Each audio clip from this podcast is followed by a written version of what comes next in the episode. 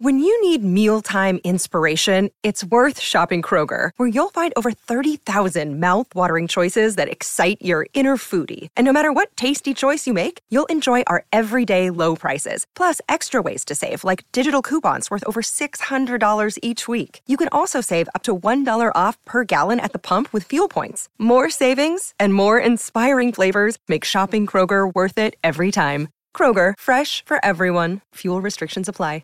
Another day is here, and you're ready for it. What to wear? Check. Breakfast, lunch, and dinner? Check. Planning for what's next and how to save for it? That's where Bank of America can help. For your financial to-dos, Bank of America has experts ready to help get you closer to your goals. Get started at one of our local financial centers or 24/7 in our mobile banking app. Find a location near you at bankofamerica.com/talktous. What would you like the power to do? Mobile banking requires downloading the app and is only available for select devices. Message and data rates may apply. Bank of America NA, member FDIC.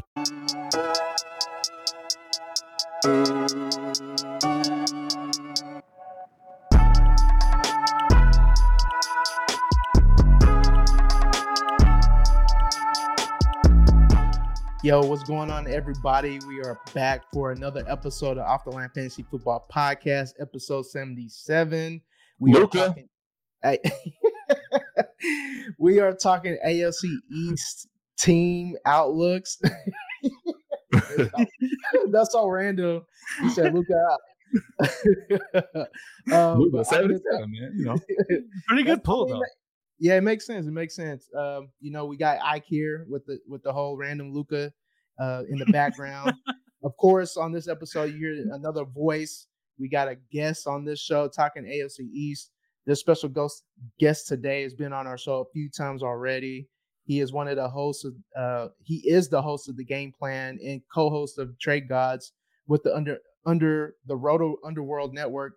You can follow him on Twitter at Matty Kiwoom. Of course, we got to bring in our friend of the show, Matty Kiwoom. How you doing today, man? Appreciate you hopping on.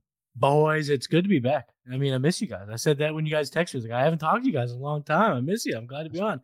And 77, congrats. You know, putting together shows week in and week out, I get, you guys know that stuff ain't easy. So 77, good job. Congrats. You're approaching 100. No easy feat. Approaching 100, man. We're gonna get to 100. I hope maybe by the...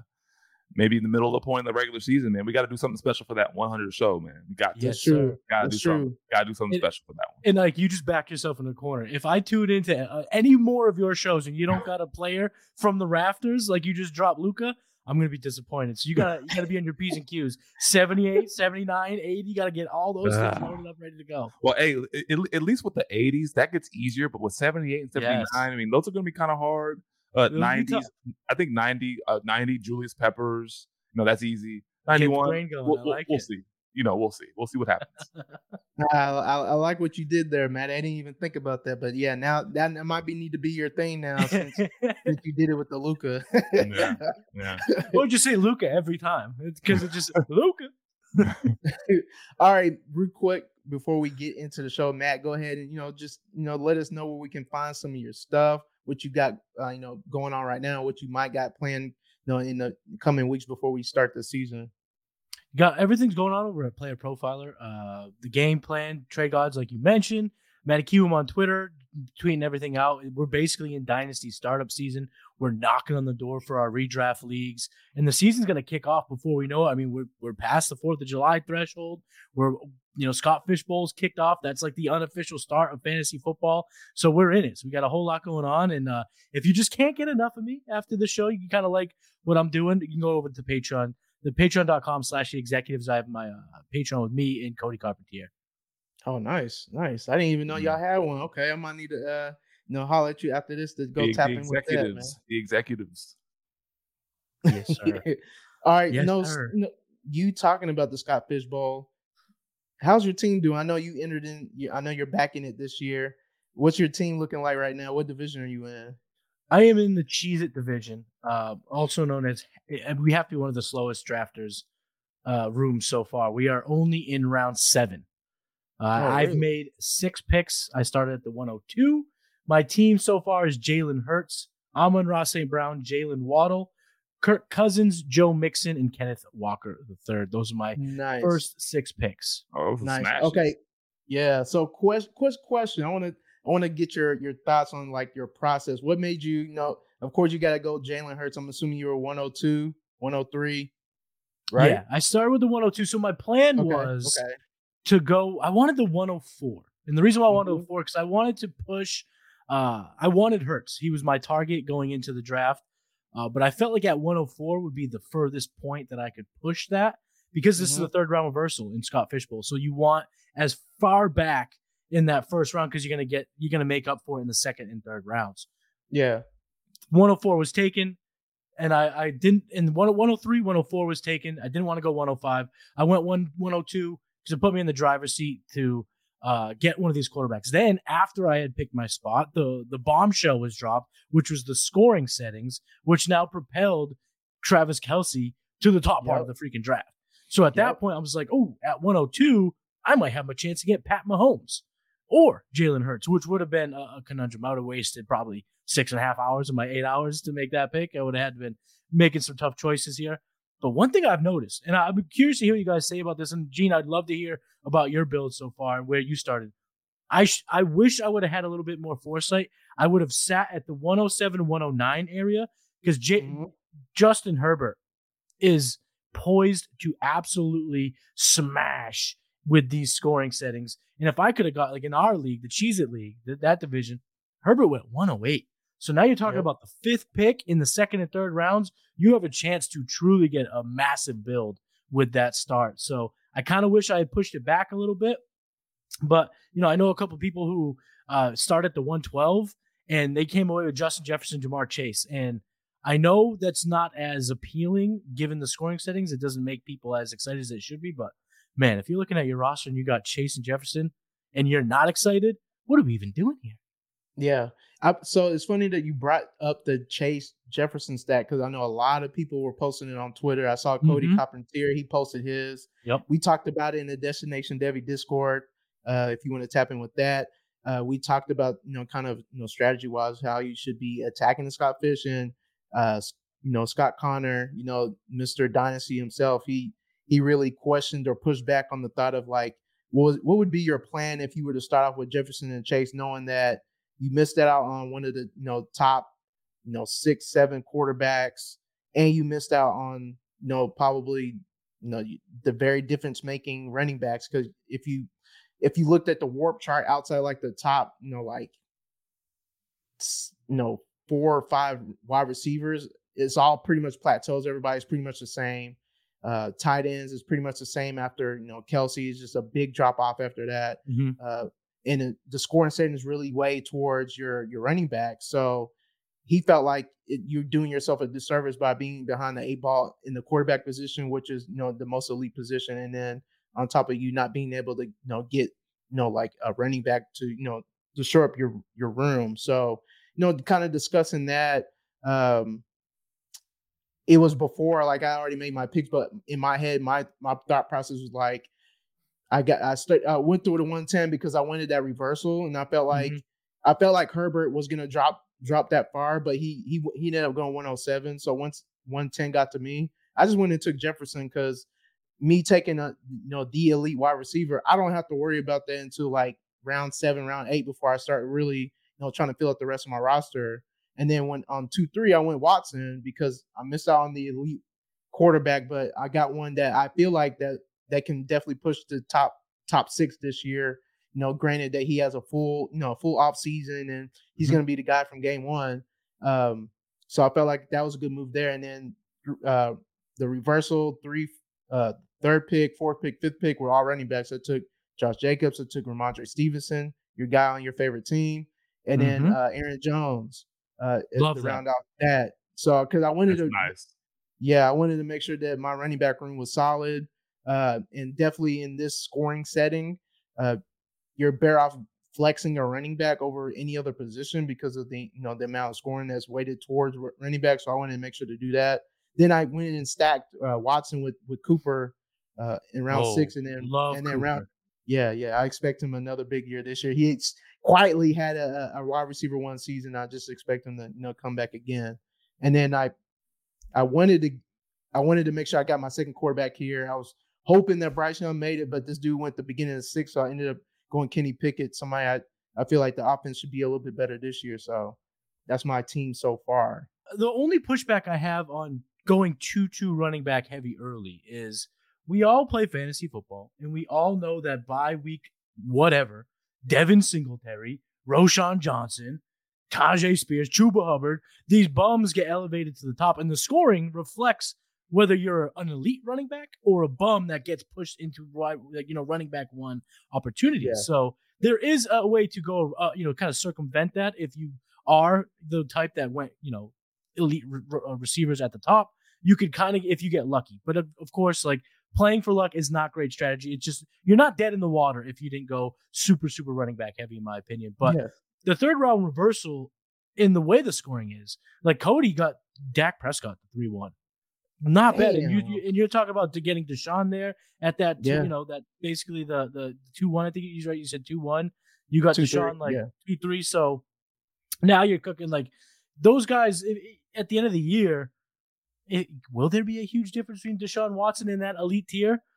The Cleveland Browns certainly don't think so, because they put a ton into the passing game. So, you know, I think what I've taken away from Scott Fishbowl, given the scoring, is, man, I probably should have taken, like, your pick, the 110, and just see what falls my way. It's not a dynasty startup. Dynasty startup, you want to make sure you lock in those quarterbacks. I don't want to miss that initial 8 or 9 quarterbacks that go off the board. But in Scott Fish, the way the scoring is, you can kind of finagle a little bit easier. Yeah, that's very true. And one thing I've also noticed that they also talked about in there is, like, you know how the last, you know, this past season we've been going, you know, coming into this season in underdog drafts, people are going even more, you know, wide receiver crazy. Mm-hmm. So he usually does the opposite of what the masses are doing. That's how he's been reflecting the scoring. So remember last year, I believe wide receiver scoring was up compared to the running backs, and now this year is kind of flipped to see what people are doing. People are still like, no, let me get wide receivers, just like if we're playing underdog. So I mean, we'll see how it goes, because at the end of the day, you need a unique build to try to win this whole thing anyway. So for sure, you know, all we can do is just talk about our thought process behind it. Yeah, and everyone loves their team. I mean, if you go on Twitter right now and type in hashtag SFB13, everyone's like, I love it, I love it. And it's like, you know, fantasy football 101. Could not be happier with the start. Could not be happier. I can't believe they let me start with this. With this roster. Yeah. You know, someone's on Twitter right now going, you know what, guys? I might be the only person saying it, but I love this team build. It never fails. All right, Saquon Barkley, man. We keep hearing him talking about he might not. Now he's talking about he might not play week 1. What are your thoughts about him, you know, holding out to, you know, this deadline on Monday? At the end of the day, it'll be much ado about nothing. I don't think this matters at all. He's on the franchise tag. Of course, the running back is unhappy being on the franchise tag. He wants a long-term deal. Running backs are often disrespected, but when it's all said and done, there's no upside for him holding out, right? I mean, because the new CBA, they're going to be levying more fines, and it really just makes you holding out essentially useless. And so, when it's all said and done, he'll end up playing. Maybe he is serious about sitting out week 1. It's 1 week, and then he'll probably get it resolved by week 2, or maybe get it resolved before the season starts, and Saquon Barkley back in your fantasy lineups, and he'll be tearing shit up again. So I'm taking this report with a grain of salt, for the most part. Yeah, I'm kind of with you on this. Like, he's just too good, and the process of holding out has been proven to be a horrible one. So his agent is not going to be pulling for him to do that. You know, people in his corner are not going to be telling you, you know, Saquon, that's the move. The move is going to be just play it strong, play it hard, play it, you know, be strict, draw that sand line, and like you said, by Halloween it'll be much ado about nothing. He'll be on the field, and if you miss a game, you miss a game. But the Giants, they need this guy. If they want to win, they need Saquon Barkley. They're kind of deprived at pass catching weapons this year. If you're big on Darren Waller, good. He probably is going to eat. But what do they got after that? You know, we're really looking at Wan'Dale Robinson, Jalen Hyatt. It's a bunch of we don't know. We know that Saquon is one of the best to do it in recent generations, and I think they come to grips with making giving the money that he deserves. I mean, he's one of the best players in his position. But man, I would not have my son play running back. Wow, I would. The Isaiah Hodgins and Darius Slayton disrespects. Dude, I mean, listen. Who? Darius Slayton and Isaiah Hodgins are 4 years away from competing in the Fantasy Football Expo flag football tournament. No disrespect. Man. They're way more athletic than I could ever dream. Man. Yeah. All right. I mean, I agree with y'all. Like, I understand he wants his money, but he doesn't have no leverage here. Like, even if he starts sitting out games, you're gonna have to play at least 6 games to count as a NFL year. In the crude season, right? Yeah. So you're gonna play. So you can play hardball, but he's gonna play. I don't really take this word serious. Okay, you missed game 1, then you play the rest of the season. Then what? So. Yeah. Yeah, it's for me. If you have any fish in your leagues that roster Saquon, I am texting that person every day. Saquon ain't playing this year, buddy. Saquon's not. Mm-hmm. You got to plant that chip in their head so they can. Yep. Sounds good. All right, Alvin Kamara. I know you all saw the news of him. No contest. I mean, Roger Goodell is still going to suspend him. We know this is the part of this the playbook where he's like, okay, so you're not going to get anything legally happen to you. All right, I'm about to drop the hammer on you. So I expect him to miss probably 4-6 games. In terms of drafts, how do y'all handle it? I know in Underdog right now he's going around like 100, 101, somewhere around there, which is like the 9th round. Do you think with getting more clarity, he should move up, should move down? How are you handling Alvin Kamara in your drafts coming up, or maybe even right now if you have them, if you're in the midst of drafting? I'm not reaching for him, but I definitely don't mind drafting where he's at right now. And I know his ADP is going to climb throughout the summer, especially over the next couple of weeks, given that news just came out. We're expecting a 4 to maybe 6 game suspension, like you said. I think 4. I think they'll ultimately settle on 4. This kind of helped him a little bit because I was under the impression that he was going to get maybe 6 to 8, mm-hmm. but now we're probably looking at a lower range and a little bit of a lower punishment. But hey, you never know with Roger Goodell, right? He can definitely surprise us and suspend him for 10 games, and we're like, what the hell? Yeah, this wasn't part of the script, right? But I've been in drafts where I've seen him go as late as like 132. And that was probably about a month or so ago, but now I think his ADP is going to creep up, and I think As a matter of fact, in one of the most recent poodles that just went away and that just filled, I drafted him. I think it picked like 101 or something like that. So that's kind of where he's going to go, I think, or where he's going to go right now, and then it'll just continue to climb throughout the summer. In my Underdog drafts, I'll take him, after pick 100. If he's there, I'll take it because it's best ball. You don't have to really worry about it. But in my dynasty formats, I do not really want to touch Alvin Kamara. And the suspension is really just the cherry on top because last season was his first season where his underlying metrics, his efficiency metrics, were not good. It was, his fantasy production was supported on the fact that he had the second highest route participation rate and the third highest target share amongst running backs, but his breakaway run rate was 48th in the league. He was sub 50 evaded tackles. That was 28th. Juke rate was 49th. Yards per touch, true yards per carry, both outside of the top 25. He is going to turn 28 this season, so he's past that age apex. And I am a believer in Kendre Miller. I think Kendre Miller is going to be a stud in the NFL, and he's only 21 years old. He's coming, and he's coming quick. And on top of that, Jamal's there, and we can all, him and haw about what we feel about Jamal Williams. The truth is, when that guy gets into a locker room, he commands respect, and he commands a role. And he saw that he can convert on 17 one-yard rushing touchdowns. But at the same time, if that's going to be his role, that's just another facet of the game that is taken away from Alvin Kamara. So I would say if you roster Alvin Kamara in your dynasty leagues, and the suspension comes out that it's only 4 or no suspension, let's say it's the best case scenario, that's what I'm really trying to sell to try to actually get 80 cents on the dollar. Now, you know what I mean? If you try to sell now, everyone's going to tell you to piss off. But it's not even the suspension that's making me worried about Kamara. It's the efficiency metrics and his competition going into 2023. Yeah. And then you can't forget, you still got the Taysom Hill experience still hanging around too. So they want to give him carries too. So when you have a 72-year-old former BYU H-back quarterback hybrid, you got to do it. You got to use them.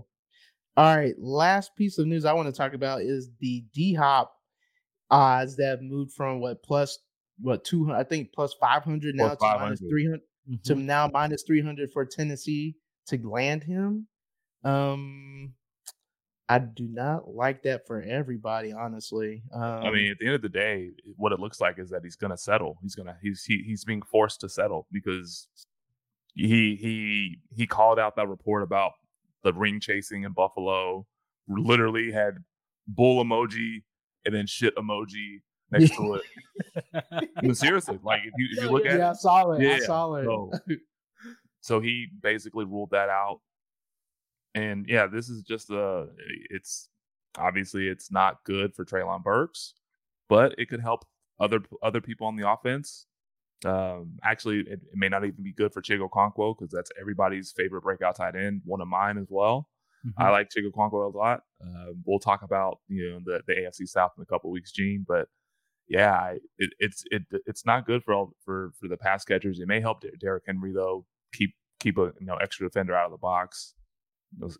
Continue to have open running lanes for him, but yeah, D Hop in Tennessee, maybe benefit whoever's throwing him the ball, whether it's Tannehill or Will Levis, and then potentially Derrick Henry, but that's about it. There are certain times as a fan of football where I just hate the business end of it. And this is one of those situations. Saquon Barkley is also one of those. But the fact that everyone can't line up to bring D-Hop aboard, it sucks because he's still super talented. He's one of the greatest receivers of this generation. And two of the best teams that are going for ring just simply don't want to give him any money. And as a professional athlete, why should he subject himself to taking, 40% of the deal that he can potentially get somewhere else? It just kind of sucks. And then we are seeing the desperation mode. Reports came out today that he's waiting to hear from the Chiefs if they can make him maneuver the salary cap around and make it happen. It sucks. And him going to Tennessee is the worst case scenario because it flatlines two guys that we were hoping would see a ton of volume because D-Hop's still that dude. He will command a ton of targets. So that's going to suppress the ceiling of Treylon Burks, suppress the volume we were all hoping Chegosian was going to get in Tennessee.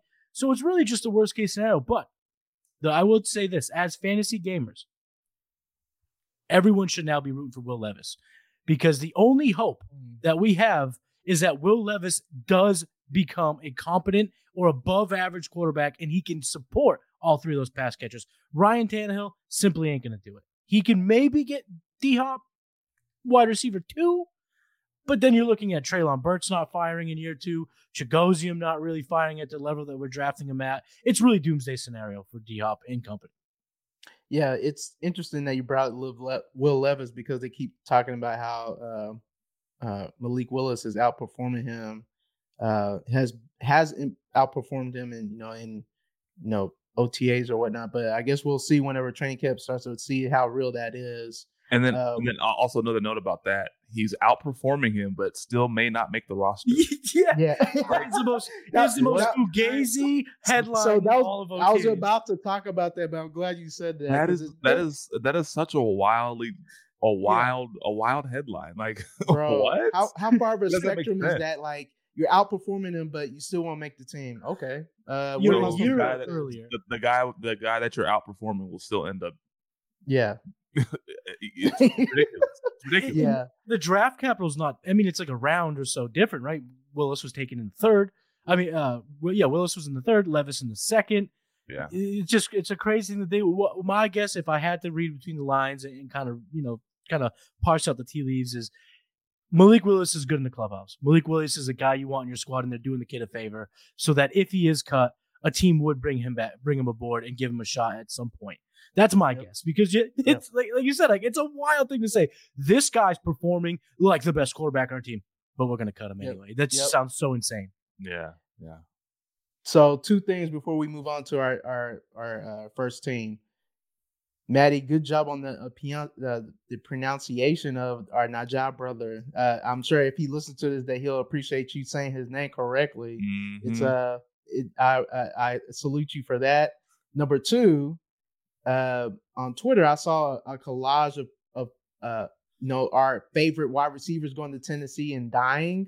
There was a collage of Randy Moss. Oh God. I forgot about Randy. You got Andre Johnson. You got Julio Jones, who all did nothing when they went there. So just keep that in mind with your hopes and desires if D Hop lands there. Maybe his outcome might be a little bit different, but it's not looking too good. And just last thing here, those guys, they were at the literal end of their careers, right? Literal, like Randy Moss, he was tired. Like he was just tired. He was like done. Like I didn't want to play no more. And he did go on to play for San Francisco for a year or two. Yeah, didn't do anything. But he didn't do much. Andre Johnson, I think that was his last stop. And then Julio Jones had a very forgettable year in Tennessee and he went to Tampa. Could not stay in the lineup. Nope. Stayed hurt. And I think he's still a free agent right now. But yeah. We'll see. I mean, we saw Hopkins had a lot of production when he came back last year. I think he had 10 targets a game. So we'll see. Yep. All right. AFC East team outlooks. All right. So the first thing we're going to talk about is, we got to start it off with our guest favorite team, the New England Patriots. You got the Will Ford jersey in the background. Salute to one of the best D tackles that clogged up run holes. All right, so moves. They brought Bill O'Brien back as OC. Thank goodness, because they didn't know what they were doing at OC. But Matt Patricia, that's just like a god-awful, just like, I don't know if they were trying to flex, like, yeah, we could just put anybody here and make it work. Just vibes. Yeah, just vibes only, yeah. And guys, I also can't tell you how far back it set fat guys with beards. He did all of us a disservice. Bro, man. I can't remember what staff he's on now, but he cut his hair and cut his beard. He's in Philly. He looks like a completely different person. Yeah. Maybe he just needed. Does he still wear that stupid ass pencil over his left ear or right ear? I can't remember. I saw a picture, his staff picture. I want to say the pencil was still there, but I gotta go back and check. At least he cut off the stink from what he did the previous season. Yeah. They re-signed Devontae Parker, Mr. I'm him himself. I mean, even though the contract, and when you look at the guaranteed money wasn't that much, but the fact that they went and re-signed him to a 3-year deal just showed us that they thought he's one of those guys. So they just had to do it for whatever reason. They signed Mike Gesicki to a 1-year deal. We'll see what happens with that. And then they signed Juju to a 3-year deal. We'll also see with that. So, Matty, what'd you think about the moves that your team made? First and foremost, the Bill O'Brien hire is massive. It's so monumental for the development of the team in real life and also for fantasy gamers, because now, Mac Jones showed promise in year one. And now we can expect that he should get back on track, and if he doesn't, it's on him. It's not the situation that he's in. This should be good for the whole offense. The way Bill O'Brien has been able to diagnose plays, whether it be in the pros or in college, has always been in the top tier, because we give him a lot of hate. He gets a lot of hate for what he did in Houston, but the truth is he developed Deshaun Watson, and developing a quarterback is damn near the hardest thing to do in all of sports. He did that, and if it wasn't for the New England Patriots facing off against the Texans every dang year, maybe they make a run 1 year, and all of a sudden this guy isn't as hated as he was in Houston. But he comes in, and I really like what they're doing. They bring in Mike Gesicki, like you mentioned. Last year that he was the offensive coordinator for the Patriots, and I know these are vastly more talented players here, but that was the year Gronk had his 17-touchdown bananas this season, and Aaron Hernandez had a 700-yard season with 7 touchdowns. So he does draw up plays where two tight ends can get some opportunities and score. And for us in fantasy. So I love the signing with Bill O'Brien. It's my favorite thing that they did by far. It's now giving the Mac Jones and company the chance to succeed, and it's on them if they don't. I'm really I was really, really pulling for them to get DeAndre Hopkins. I still am holding out a little bit of hope. And I think DeAndre's that perfect last piece. They did it? They signed him? No, I said forget it. It's over. Oh, forget it. Don't do that to me. Don't do that to me. Like, don't do that. Don't do that to me. Come on. Why you gotta do that? I'm gonna be the Grinch. No, you don't you don't get no moves. Yeah. You don't get no wide receiver moves. No, well, but I mean, I guess he's not coming here now. You heard it here first. Ike says no. He's not coming here. Well, but actually, no. Vegas said no because they're Tennessee. What are they at now? What are they at now? Oh, yeah, I need to look at that. I don't know where. Because you also have to remember the whole Will Levis shakeup the day before the draft or 2 days before the draft. That was a wild swing. +1,200 down to +200 or whatever. Dude, yeah. Wild. Somebody made a lot of money.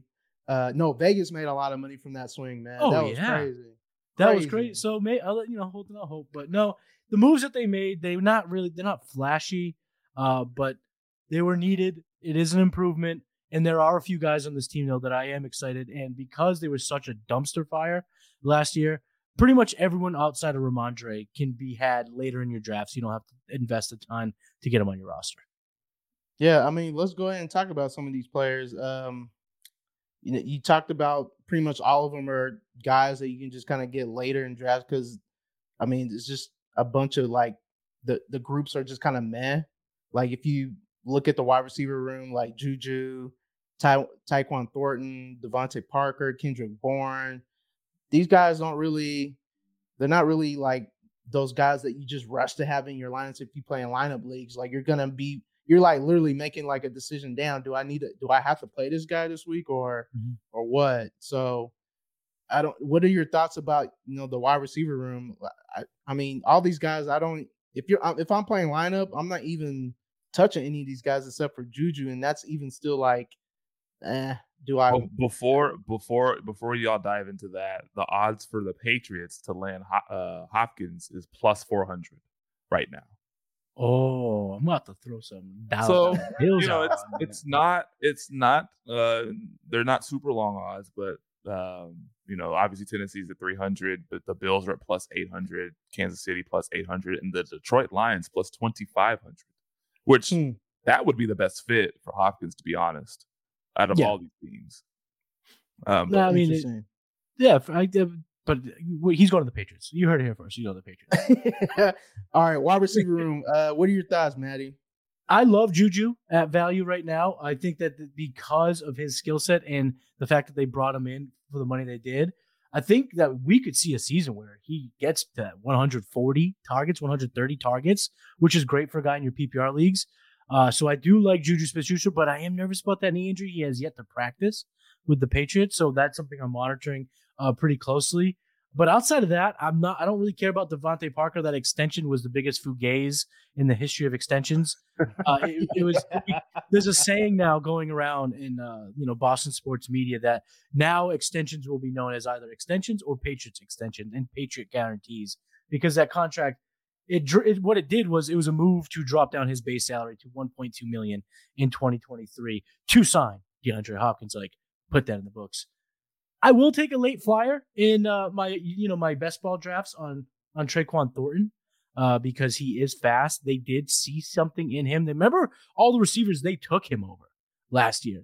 They took him over a ton of those second round receivers, including George Pickens. Now, I am not the type to put draft capital on a pedestal when it's probably a mistake, because I think we could all agree that the Patriots would be better served having George Pickens than having Tyquan Thornton. But in my late round of even redraft, if it's a deep enough roster, I'll take a shot on him late, because if there is no DeAndre Hopkins signing, they're going to have to utilize that kid more. And he does have the size and he does have the speed. And the one thing about Mac Jones, and this is shout out to Ray G. He's been praising this since his days at Alabama. Mac Jones is a very good deep ball. And if he can start connecting with Tyquan deep, that could be really, really beneficial for your underdog drafts. And you can get Thornton. I mean, he's pretty much free 99 at this point. Yep. Yeah, all of the Patriots receivers are cheap, and Mac Jones is cheap as well. But I mean, Juju, he had a really, really good situation last year in Kansas City with the best quarterback in the league. He only finishes the wide receiver 36 at points per game. That's not.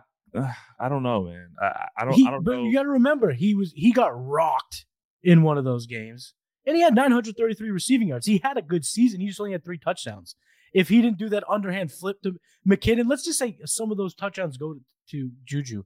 I think we're looking at a top 30 season, and that's what we're kind of hoping for going forward. But 101 targets with Pat Mahomes or 130 targets as your wide receiver one in your PPR formats, I'm gonna take a shot on Juju. Okay, so quick question, because I feel like that 130 is very aggressive. Very ambitious to me. How many did – because he's playing the role of Jacoby Myers. Did Jacoby ever have that many targets? I don't recall him ever seeing 130 at his time with England. It's a redefined role because it's a whole new offense that we're putting in place. Okay. And Jacoby Myers saw 126 targets in 2021. Okay.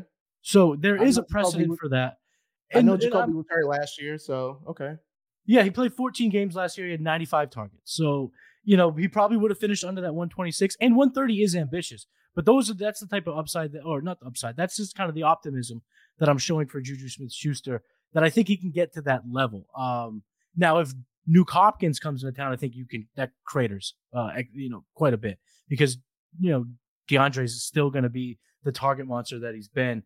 But one other factor that I'm throwing out there, and this is something I love to call bro science. I can't necessarily quantify it, but it's just something I feel in my gut. The AFC East, we're talking about 3 really good offenses and a team that's going to have to play catch up, which is the Patriots. So there is going to be a lot of points to be scored. The Patriots are going to have to throw the football. And, you know, as much as Bill Belichick wants to run a 1920 style offense where he just hands the ball off a million times, Rhamondre is not that type of guy. Rhamondre is better serviced putting him out, you know, running some wheel routes, getting him in the flats, getting him to catch some passes. That's where he really excelled last year. So I don't think that they're built to run the ball a ton. I think they are built more now to chuck the rock. So real quick about the Patriots, they have 214 available targets this year. So, I mean, it's a good chance that he can definitely see over 100. Granted, if his knee is, you know, healthy, because I did see that same report that he hasn't done anything. So that's the only thing he's done is dance at the White House. So it's interesting. I know there's somewhere. Man, how can you dance at the White House but you can't run some routes? You can't get on the practice field with the guys? I know there's somewhere, and maybe in an alternate universe, where Keishawn Butte, 6th round pick, ends up leading the team in targets. That's not gonna happen. No. I honestly think the guy that's gonna lead the Patriots in targets is not any of the receivers. It's gonna be Rhamondre Stevenson, because that's the guy that he was the guy last year. He had I know last year he had only a 16% target share, but he had a 26% target rate. And there's only 5 other players that had a comparable target rate: DeAndre Swift, Austin Eckler, Christian McCaffrey, and Alvin Kamara. So he is an elite receiving back. He was 14th in PFF receiving grade, and also he had an expected touchdowns of 8.7 and only scored 6. So there could be some touchdown regression on his side coming up in 2023. He had almost 1,500 total, 1,500 scrimmage yards. So that the offense is going to run through Rhamondre Stevenson, and I don't see anybody in that backfield that's going to contend with him. Maybe Pierre Strong. I know they signed James Robinson early in the offseason, and then they cut him like a month and a half later.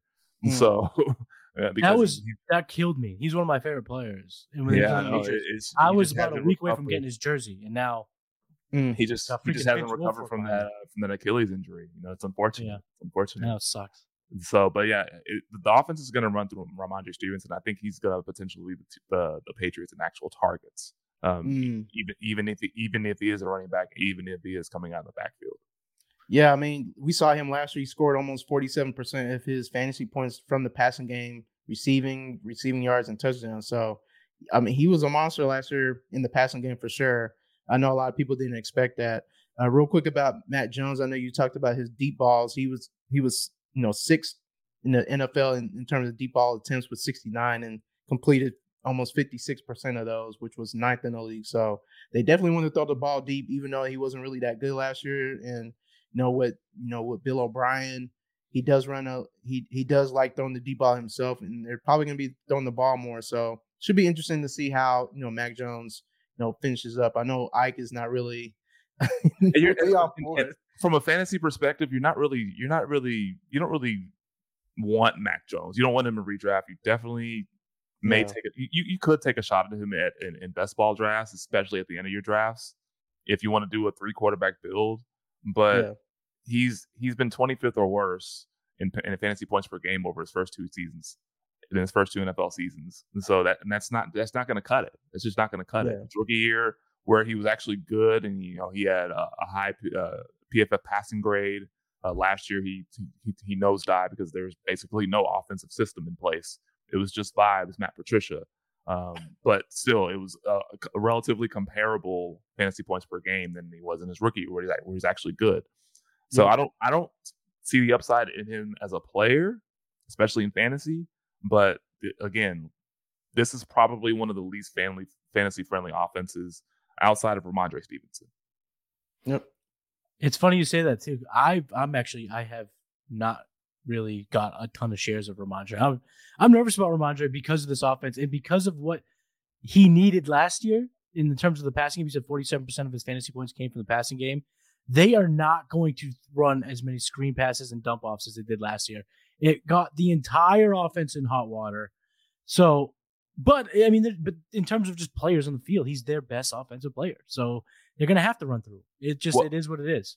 And with Bill O'Brien's like recent history, especially in Houston, we're not going to go back to his New England history because that was over a decade, a long time ago. But his recent history in Houston, there were running backs in that system like Lamar Miller, Carlos Hyde that got over 250 plus opportunities. And so he hasn't shied away from feeding one guy a lot of touches. And so I think we may see a similar situation here with Rhamondre Stevenson. But hey, you're the Patriots guy, you're the insider, you have all the inside information. So that's why we bring you on the show, so you can educate us on what you've been seeing and things like that. But just based on kind of what we've seen from Bill O'Brien's recent history, I think we could be seeing more of the same in 2023. Yeah. I was fading Rhamondre more with James Robinson in town because I do think that if there was a good running back, the Patriots keep telling us that they want to have a committee. If you can remember the East-West Shrine Bowl game, the Patriots asked to have only satellite backs. There was a lot of smoke that they were going after Bijan Robinson.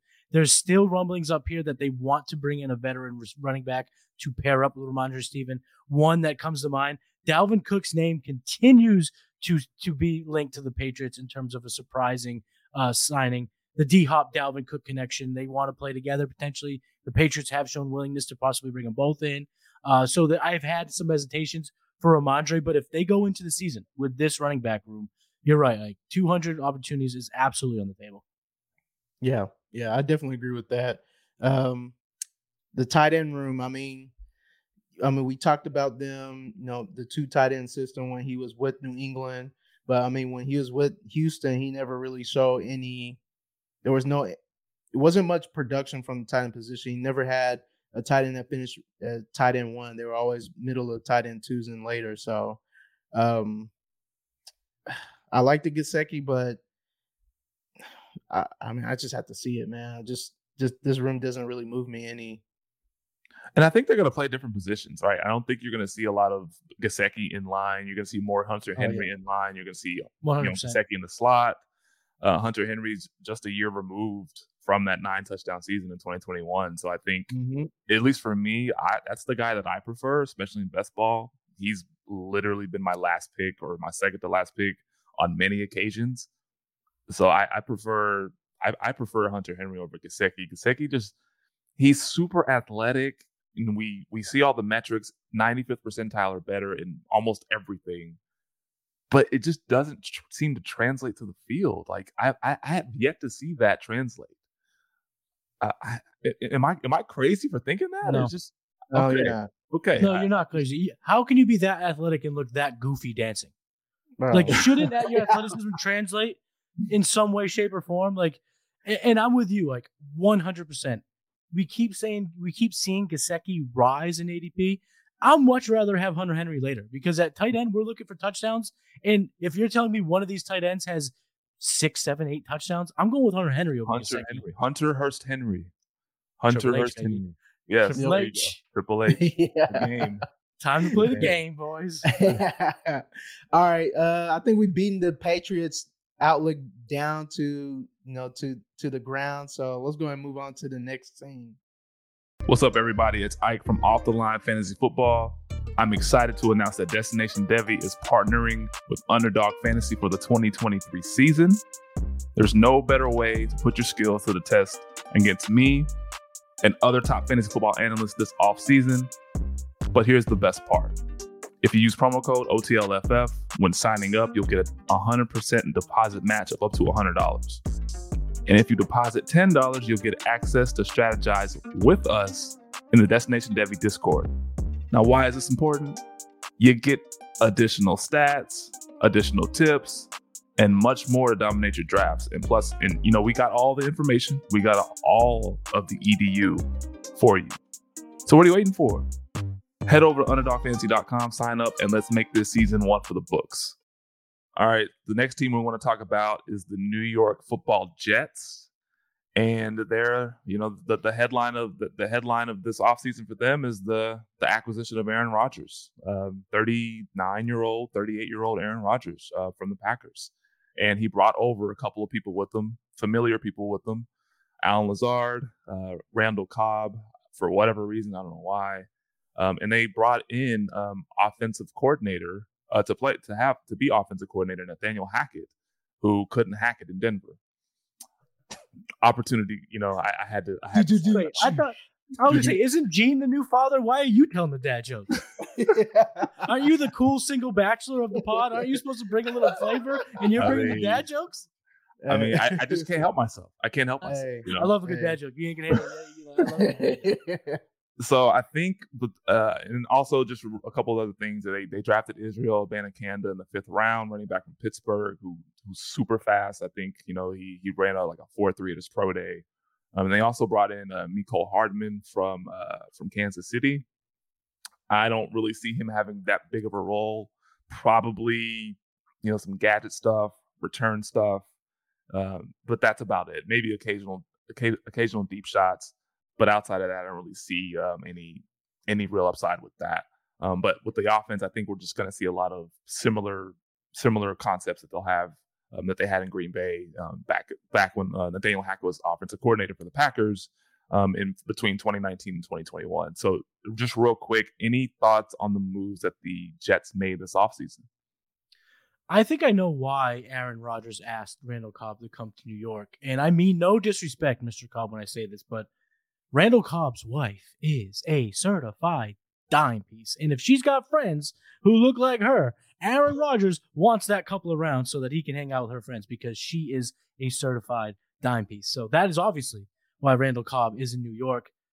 As far as the signings, I think it's good for the team for NFL. I don't know how good it's going to be for us fantasy gamers. Nathaniel Hackett is one of the slowest offenses, who loves to run the ball, who they're still flirting with Dalvin Cook. So they just want players. They want to win football games. They don't give a crap about our fantasy teams. And even when we talk about the high-end assets, like Garrett Wilson, we'll talk about him in a second, all these acquisitions can't be the best for him. But I do think, and all said and done, Aaron Rodgers, I think he has a good chance to succeed there. And the main reason being, he's been there since day one. He's not playing that old man game of, I'm not showing up to things that aren't mandated. I'm not going to put in the work with the guys that I don't know much about. He's there. He's throwing passes to the new guys. He's working in the QB room. He's at the facility all the time, and he's been there since the trade went through. So I do think there's a chance that he succeeds, but I don't know how great it's going to be for us fantasy gamers. I really just have a bad feeling about it. And Gene, before you go, real quick, you can tell how involved he's been this offseason because he actually strained his calf. Remember that early in the offseason? He did, yep. He ain't used to all that activity in the offseason. No, not in May. These sabbaticals and these trips and just chilling. So he's not used to all this. So his old body is trying to get ramped up. Yeah. So, but Gene, you go ahead real quick before we dive into Aaron Rodgers came to the Jets. He brought his bag, but it wasn't Louis. Like Dion said, one of the best quotes of all time, by the way. Yeah, that speech that he gave when he went to the Colorado room was all timer. Rod is bad, but it ain't Louis. You know, this ain't Louis. This is that JanSport with the two holes in it, man. So. This is for all my people up here in the Northeast. That's LL Bean. Yeah. You know, the media wants the Jets to really be a thing this year. We'll see. We're going to talk about Aaron Rodgers in depth a little in a second. The moves are cool. Nathaniel Hackett is an OC. We'll see. I mean, he didn't really move me with Green Bay because he wasn't calling the plays. The one thing that I do want to keep in mind is the whole, you know, that running back room. They're eager to bring somebody else in for whatever reason. Me and Ike have been talking about, you know, running backs coming from ACLs that first year.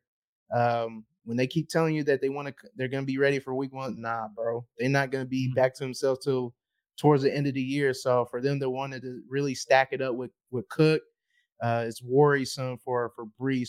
But this isn't a surprise to us because we've been seeing this coming. We didn't think they were going to try to lean on them. So it's just interesting what they're doing. But you know, they should be better than they were last year with Zach Milf Wilson. So. So let's get into Aaron Rodgers real quick. Start with some of these players. Aaron Rodgers going off the board as a QB 16, pick 123 on Underdog. Me personally, I don't have a lot of Aaron Rodgers because you know at that point in the draft, you're not really getting that much upside. The only time you're drafting Aaron Rodgers is if you drafted Garrett Wilson, which another guy I don't have a lot of. I'm not really as high on this offense as other people claim to be, as other people are, for whatever reason. I know it's an upgrade over Zach Wilson. As poor as he played, Zach Wilson was damn near at the bottom of, EPA per dropback, EPA per play. Basically every QB metric that there is, he was bad. And anybody else that they bring in that can throw a forward pass and hit his receiver in stride, we're all for it, and Aaron Rodgers is more than capable of doing that. But Aaron Rodgers doesn't possess any upside. Last year, only had 217 yards per game, was a QB 22 in points per game. I've said this before. I said this earlier in the offseason, especially when the trade went down. This looks eerily reminiscent of his days when he was in Green Bay. He has one really, really good receiver, and then a bunch of meh behind it. And then, he has a pretty good running back room. Brees Hall is awesome, but we'll talk about him in a second. But I don't see with Aaron Rodgers. I mean, how he fits into this offense. I guess it's an upgrade, right? It's an upgrade. It's Aaron Rodgers, one of the greatest quarterbacks of all time. But he's coming off of his lowest touchdown rate at 4.8%, lowest since 2019, and his interception. His interception rate was 2.2, and that was his highest since 2017. Aaron Rodgers doesn't throw a lot of interceptions. Like that's one thing, especially in his MVP years. I think his back-to-back MVP years, he had single-digit interceptions. One year it was like 48 touchdowns and 5 interceptions or something like that. Something crazy, something off the chain. So just quick thoughts on Aaron Rodgers and how do you think he fits into this Jets offense? I think he fits. I just don't know how good it's going to be. I'm with you on that. Like I have him. And some teams, because of the possibility that he does get, he goes scorched earth. He's motivated. I saw that a number of years with Brady when these guys, Hall of Famers get motivated. They can dig deep and have good seasons. So in my Superflex win now teams, I've had a little bit of Aaron Rodgers. But in terms of, going out and trading for him or going out and, being aggressive in terms of ADP, I'm with you. I'm just not super excited. Same. I'm not really excited either. It is going to be an upgrade, but this Jets O-line is definitely shakier than what he's had with the Packers. So, and he's getting older, so it should be interesting how he maneuvers with that. He's familiar with Nathaniel Hackett, so I'm assuming that he's going to be able to call whatever plays that he wants, whatever that Aaron's comfortable doing. But like you said, Matt, like this is one of the slowest offenses when Nathaniel Hackett's been, the OC, quote unquote. So we did see him with the Broncos last year, and they were one of the slower teams there too. So should be interesting. I don't really trust anybody outside of Garrett Wilson. It's cool. Yeah. Another note about the offense being slow. They were the slowest pace of play in 2021. They were the third slowest in 2020. and they were ranked 26th in 2019. So slow, very yeah. slow. But their pass attempts, middle of the pack, they were 12th, 13th, and 8th in that same span. So they'll pass the ball a lot, but they won't run a ton of plays. Mm-hmm. They won't run a ton of plays. All right, so on to the running back room. Starts with Breece Hall, running back 11, pick 31 on Underdog drafts. Yeah, man, the story here, ACL tear. Recovering from the ACL tear, tore his ACL week 7, but before that, he was absolutely just smashing, first in points per touch, 6th in fantasy points per game before the injury. But you know the bright side with Breece Hall right now is that he does have a quarterback that has supported a top 12 running back in 4 straight seasons. So, you know, with Aaron Rodgers, you know, go back to, you know, Aaron Jones, having Aaron Jones and A.J. Dillon and Jamal Williams in that running back room. This appears to be, you know, something along those lines, you know, depending on what you see with Israel Abanikanda, Michael Carter, even Zonovan Knight, who got some looks later, later in the season, had some pretty decent weeks. But a couple of notes about the ACL tear. It does not seem to be as severe as other ACL tears recently from other running backs like J.K. Dobbins. J.K. Dobbins was like his knee basically exploded, and I think he tore his hamstring as well. But it seems to be like he's on the right track of recovering from that. And then Javonte Williams, he tore multiple ligaments as well. Breece Hall's was just the ACL, just a clean ACL tear. So I think that's why you're seeing a lot of optimism with him being ready for week 1. But again, like Gene and I said, that remains to be seen. We don't know how true that is, because a lot of these guys take a little bit of time to really, really feel like themselves again. So quick thoughts about Breece Hall. I love Breece Hall, but I think everyone's missed the window to buy. His price is already up there. You're paying like the running back 3 in Dynasty right now, and it's expensive, and there's enough risk there that I'm not really trying to buy right now. But I love the talent, love the situation, and once he's cleared, comes back healthy, as long as Dalvin Cook does not sign there, you know, I think Breece Hall can be every bit of the Aaron Jones that we've known to love over the last handful of years. Yeah, same. I think that price at RB11 is way too high for me, especially somebody coming off an ACL tear and with them trying to bring in Dalvin Cook, who's another, elite running back. He's been elite. So I don't want to dabble with him this year, honestly. And, you know, another thing about them wanting to bring in another running back, they were actually they actually discussed drafting Jahmyr Gibbs at 15. Yep. Yeah. Right. That was another wild story that I read. I'm like, wow, they are very insistent on bringing in another guy for some reason. But look, this some reason is abundantly clear. It seems like they don't trust that Breece Hall is going to be ready. They don't trust Breece Hall is going to be the guy that he's going to be at least early on. Right. So if they're trying to bring in a Dalvin Cook, they're trying to bring in another back. Maybe even bring in a Leonard Fournette or something. That does not bode well. And you know, I've come around and I started drafting a couple of shares here and there of Breece Hall, just as we progress through the summer. Just in case, you know, we continue to get more and more positive news. But before, like early on, I was fading him. I was skipping over him almost every single time. Even now, my exposure to Breece Hall is very low, right?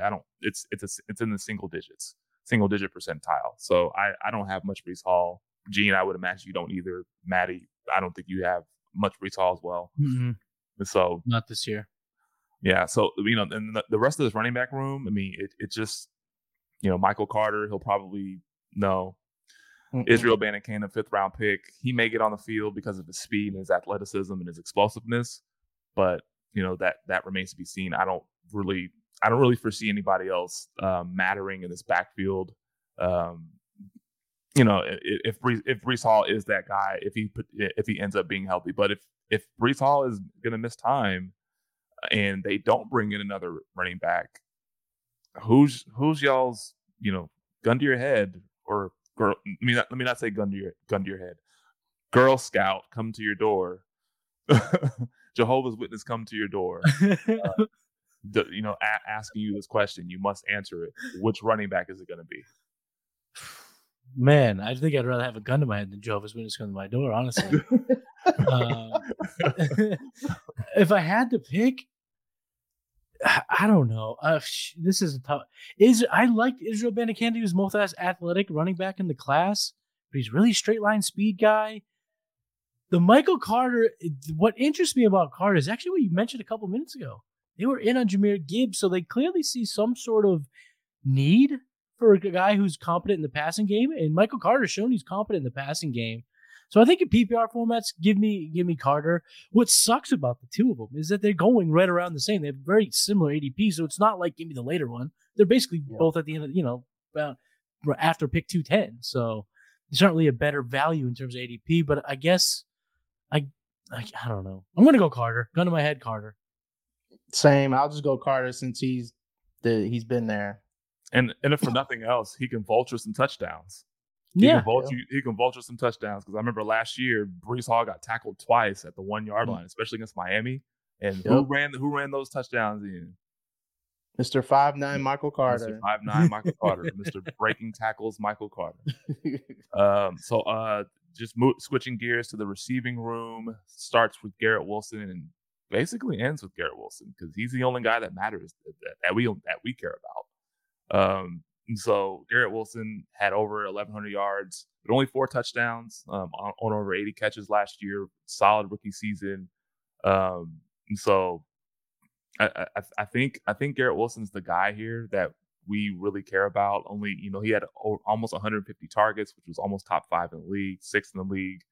27% targets per route run, which is 16th. His yards per route run was just over 2, which was top 30. And then he was top 10 in red zone targets. And so you would think, that guy, a guy with that many red zone targets would, have more touchdowns, but that had to do with the target quality from Zach Wilson. And on that note, in games that he played with Zach Wilson, Garrett Wilson only averaged 8.8 fantasy points, and in games without him, averaged a whopping 17. So basically doubled his fantasy points and his fantasy output with Zach Wilson off the field and not throwing him passes. Crazy. So quick thoughts on what you see with Aaron Rodgers and Garrett Wilson's connection this year. One word, smash. Smash. There it is. I have almost zero Garrett Wilson, and I don't want any Garrett Wilson right now. I love the talent. For sure love the talent. But if you're going to tell me that he's going to be a Devontae Adams, and think about what makes Devontae so special when he was with Rodgers, it would be 4th and goal, and he would chuck it to Devontae. The trust was so there. So that takes years to build. And if Aaron Rodgers was expecting to build that quick with Garrett Wilson, he wouldn't have brought one, let alone two of his buddies. I don't care how attractive their spouses are. He wouldn't have brought them both there if he was that comfortable with Garrett Wilson. And it's just the price you have to pay to get him. And you guys will love this. A lot of people are talking, do you take Garrett Wilson or CeeDee Lamb? Give me CeeDee Lamb 7 ways to Sunday. I love CeeDee Lamb. I love A.J. Brown. Everyone in this range I am taking over Garrett Wilson. That's why I'm not. And even in my dynasty leagues, I had an opportunity to sell Garrett Wilson. I wasn't looking to, but I was offered Jaylen Waddle plus a second, and I had to take it. Damn. Okay. Yeah, I mean, I agree with you. Like Garrett Wilson at wide receiver 8, pretty much at the turn on an underdog draft, that's too high for me, man. I'd rather take Saquon. There's a lot of players. Nick Chubb, Amon-Ra St. Brown. Yeah, I'd rather take somebody else. I like Garrett Wilson, but that's too high for me, man. A lot of people are like, double tapping receiver there. They're going Wilson and Adams, Wilson and Amon-Ra, Wilson and and when you're trying to take down a tournament of over 100,000+ people, hundreds of thousands of people, you have to be different. You got to diversify, and taking a double tapping receiver at the turn is not diversifying. You're just gonna be in a similar range. People having 50. There's like 50% of 50-60% of the field is gonna have that same build, and you're not gonna find a way to differentiate yourself. So you have to find ways to differentiate yourself, and taking Nick Chubb, taking Saquon Barkley, double tapping that's a unique build. Nick Chubb, Tony Pollard, Nick Chubb, any other guy, right? So, yeah, Garrett Wilson, where he's going, a little bit too high. And then the receivers behind Garrett Wilson in New York, not really worth talking about. I mean, you got Allen Lazard at wide receiver 51, and then Corey Davis at wide receiver 97. That ADP disparity does not make any sense to me, because Corey Davis has basically been better than Allen Lazard since 2019 on a per, if you look at, look at receptions, per reception, yards per game, you name it. Like, he's been better than Allen Lazard. So just tell me, like, why is there such a wide disparity between those two? I mean, people don't want to think about this, but there could be a path to Corey Davis being the number two wide receiver in New York. Talent-wise, he's better than Allen Lazard. He was the number 5 overall pick, most prolific receiver, one of the most prolific receivers in NCAA history. Definitely most prolific at Western Michigan. He just had a lot of bad luck, but he's played 5 less games than Allen Lazard and has outproduced him, out-targeted him in 5 less games over that same span. So again, 100 pick difference between the two. I've been actually drafting a lot of Corey Davis over my last several underdog drafts with my last pick or two. Mm-hmm. And so it just makes sense, right? It just makes sense, to take a shot on a guy that's going to be on the field, especially in 2-3 wide receiver sets, and he can command targets. He's been a target. He was a target earner, a couple of years in Tennessee. We haven't seen that from Allen Lazard yet. Allen Lazard's, advanced metrics and his targets per route run, very mediocre for throughout his career. So, any final thoughts on these receivers before we move on? Just that zero. We learned, exactly zero. Move on. Yeah, because they are because ultimately they are zeros. But I just did want to point out that wide ADP disparity that should not be. Yeah. I mean, people want to talk up Tyler Conklin. Okay, cool, but Aaron Rodgers doesn't really target his tight end, so it's a mute point to me. You can get him at the end of the draft if you feel, if you feel dangerous. Let's talk about the Miami Dolphins.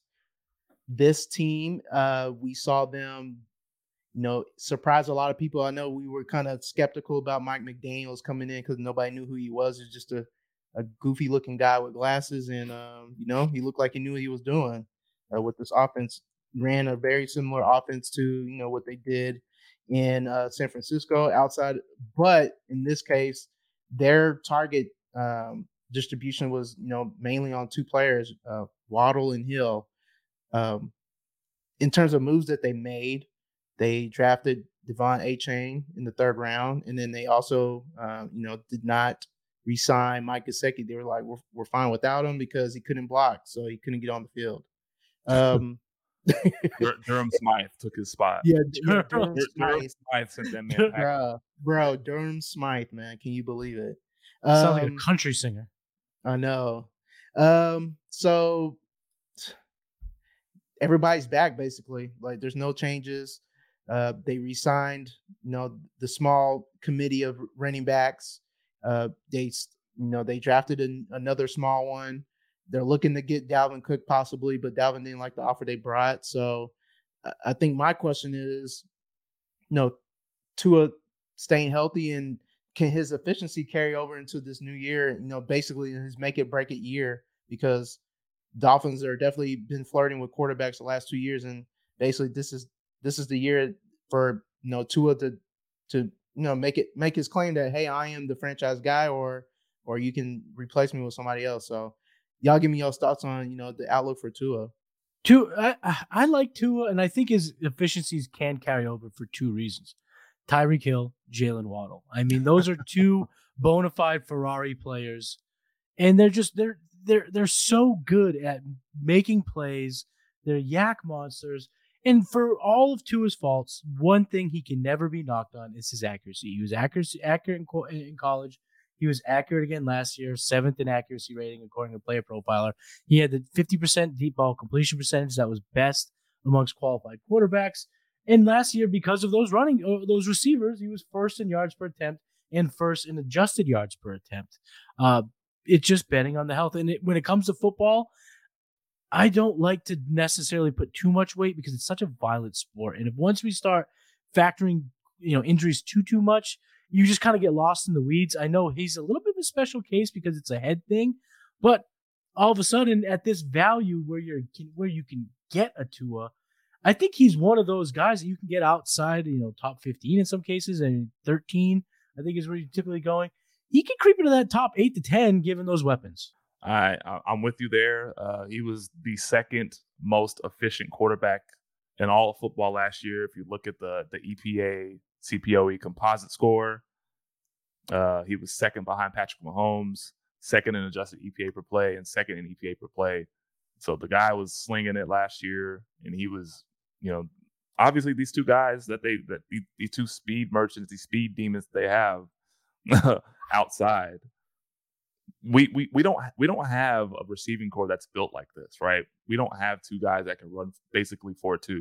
I know Jalen Waddle didn't test coming out, but if you look at him run, he's like a 4.29 guy at least, right? And we know Tyreek Hill's a 4.28 guy. So having these two guys just basically just be nightmares for defenses is one of the perfect situations, especially with an innovative offense with Mike McDaniel has, especially with a lot of in-breaking routes, a lot of crossers, a lot of deep crossers, just a lot of innovation.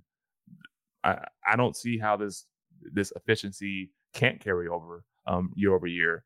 But again, the biggest thing is his health and the concussions, which are very concerning. He had 3 last year, 3 that we knew of, right? That we know of that he sustained. So who knows what happened in those other times he's been hit. And so we just pray that his health remains. And because that's the only thing that's stopping this Dolphins offense is Tua's health. Outside of that, man, like the sky's the limit for this offense, especially in the passing game. Yeah, I think he's one of these quarterbacks where he can break into the top 12. Because usually when you think about top 12 quarterbacks in fantasy, they have the the ability to also run. But in this case, of how efficient he is and the two weapons that he's throwing to, you don't have to run, man. You just give it to him and you let them go be them. So. He's definitely a guy that I've been targeting in underdog drafts as my second quarterback. I mean, even my first quarterback, if I don't go quarterback early, then I'll wait and get Tua and then tag him with with like Goff or Cousins or something. But QB9 in points per game last year. Yeah, man, I like Tua a lot. He was underrated for sure. I think people were just so blinded by his health that they just didn't see what he actually did on the field. Running back room, the running back room of 5'9" running backs, 190. This is where you go to find those. Jeff Wilson, Raheem Mostert, Devon A. Chain. He's the highest ADP wise, but all these guys, I think they all should be in the same range. They all do the same thing, man. Like, hey, Jeff Wilson, 6'2", 210.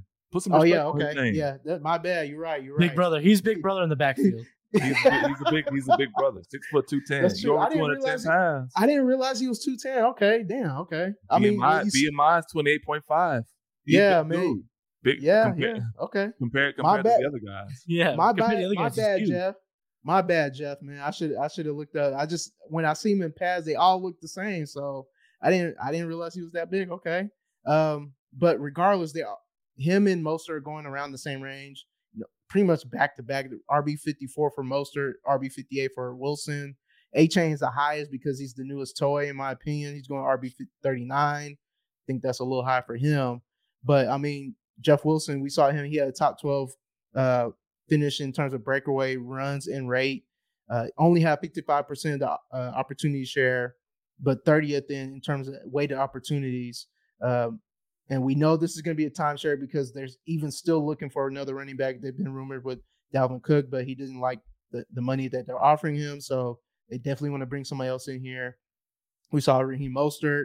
He had 56% opportunity share, 27th in weighted opportunities, top 20 in yards per carry and yards per touch. As we said before, this is a very efficient offense. This run scheme is very efficient. It doesn't matter who you put back there.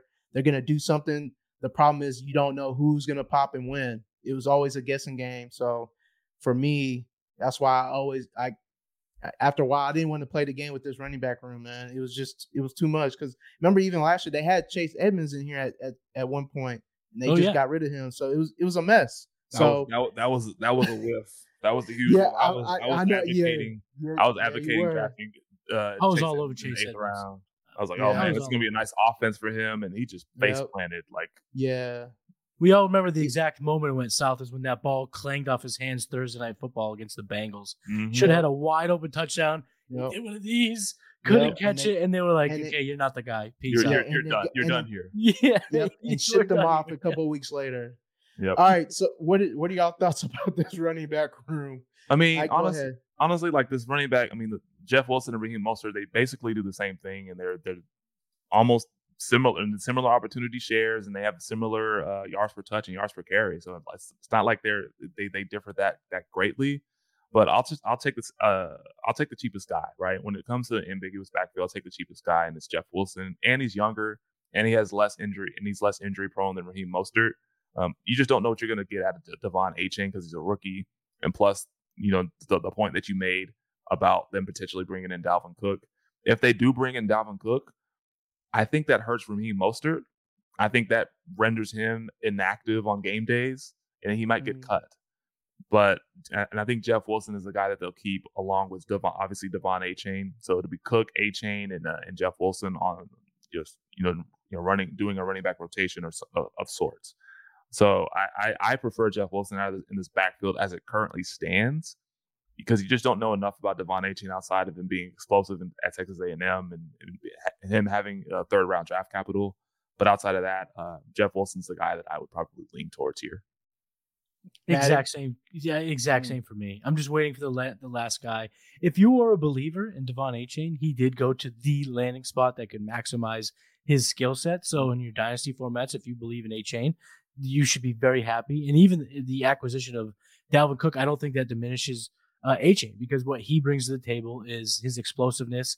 They're never going to go against a stacked box with this offense, and he doesn't need super volume to be effective. So I think he went to the best landing spot. Now at his ADP, I haven't got a whole lot of them.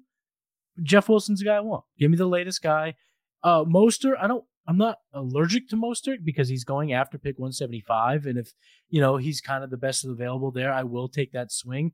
But I like Jeff Wilson also because he tends to finish the season strong. I mean, from week 9 on, 16.2, 22.3, 12.2, had 2 dud weeks, but finished strong with 3 10-point games out of the last 4. And I know there's the offseason this is where you hear this comment a ton. Why are you hyping up a guy with only RB2 potential? It's like, did you not forget about last year or the year before or the year before that when the bullets are flying and chaos is ensuing in fantasy football? We all love 10-point running backs. We need those in our running back, too, to win some football games. So Jeff Wilson's that type of guy. Times get hard, man. Times get hard. When the bullets are flying and you're in fantasy football war in the trenches trying to make the playoffs, we will get crazy to try to get an RB2. Yeah. Wow. Yep, and Scott Connor always says if they're on a 53, then they have a possibility to make it on my roster because running backs, they're a dime a dozen, and if you get a chance, you get a chance. So shout out Scott Connor, man. Shout out Scott Connor. Scott is a man with many, many quotes, but that might be his best. It's so true. Running backs, if you're on a 53, you might be for me. Yep. Mm. All right. The passing game for the Dolphins, there's only 2 people that we need to talk about. One of them is not Smythe. It is Tyreek Hill and Jaylen Waddle.